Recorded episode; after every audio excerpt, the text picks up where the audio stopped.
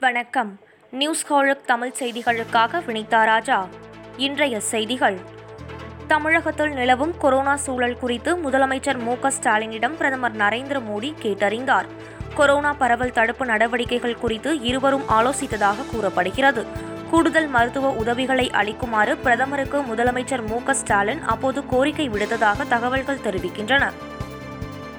Corona பரவல் அதிகரித்து வருவதால் தமிழகத்தில் வருகிற பத்தாம் தேதி முதல் இருபத்தி நான்காம் தேதி வரை முழு ஊரடங்கை அமல்படுத்த முதலமைச்சர் மு ஸ்டாலின் உத்தரவிட்டுள்ளார்.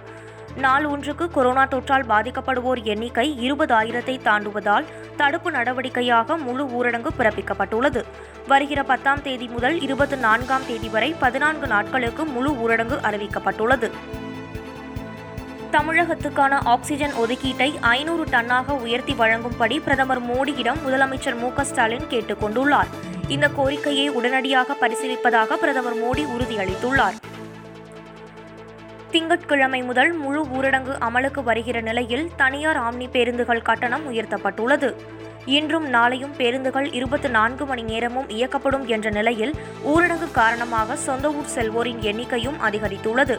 இதனை பயன்படுத்தி சென்னையில் இருந்து பல்வேறு ஊர்களுக்கு செல்லும் தொலைதூர ஆம்னி பேருந்துகளின் கட்டணம் உயர்த்தப்பட்டுள்ளது. இந்த திடீர் கட்டண உயர்வு சொந்த ஊர் செல்வோரிடையே அதிர்ச்சியை ஏற்படுத்தியுள்ளது. ஒரு நாளைக்கு நான்கு லட்சம் லிட்டர் நீர்ம ஆக்சிஜன் தயாரிக்கும் திறனுள்ள எந்திரத்தை இந்தியாவுக்கு ஜெர்மனி வழங்கியுள்ளது. டெல்லியில் பாதுகாப்பு ஆராய்ச்சி மேம்பாடு நிறுவனத்தால் பராமரிக்கப்படும் சர்தார் பட்டேல் கொரோனா சிகிச்சை மருத்துவமனையில் இந்த எந்திரம் பொருத்தப்பட்டுள்ளது. அதை இந்தியாவுக்காக ஜெர்மன் தூதர் வால்டர் லிட்னர் பார்வையிட்டு ஆய்வு செய்தார். அதன்பின் பேசிய அவர் கொரோனா பேரிடர் காலத்தில் உலக நாடுகளுக்கு இந்தியா வழங்கிய உதவிகள் ஏராளம் என்றும் அதற்காக கைமாறாக ஆக்சிஜன் தயாரிப்பு எந்திரத்தை ஜெர்மனி அனுப்பியுள்ளதாகவும் குறிப்பிட்டார். தமிழகத்தில் கடந்த இருபத்தி நான்கு மணி நேரத்தில் இருபத்தி ஏழாயிரத்து முன்னூற்று தொன்னூற்றி ஏழு பேருக்கு கொரோனா தொற்று உறுதியாகியுள்ளது. இதுவரை இல்லாத அளவுக்கு ஒரே நாளில் தமிழகம் முழுவதும் இருநூற்று நாற்பத்தோரு பேர் கொரோனாவுக்கு பலியாகியுள்ளனர். கடந்த இருபத்தி நான்கு மணி நேரத்தில் இருபத்து மூன்றாயிரத்து நூற்று பத்து பேர் கொரோனாவிலிருந்து குணமாகியுள்ளனர். புதிதாக அமைந்துள்ள தமிழக சட்டப்பேரவையின் முதல் கூட்டத்தொடர் மே பதினோராம் தேதி கலைவாணர் அரங்கில் கூடுகிறது. அன்று புதிதாக தேர்ந்தெடுக்கப்பட்ட உறுப்பினர்கள் பதவியேற்பு உறுதிமொழி எடுத்துக்கொள்ளும் நிகழ்ச்சி நடைபெறும் என கூறப்பட்டுள்ளது.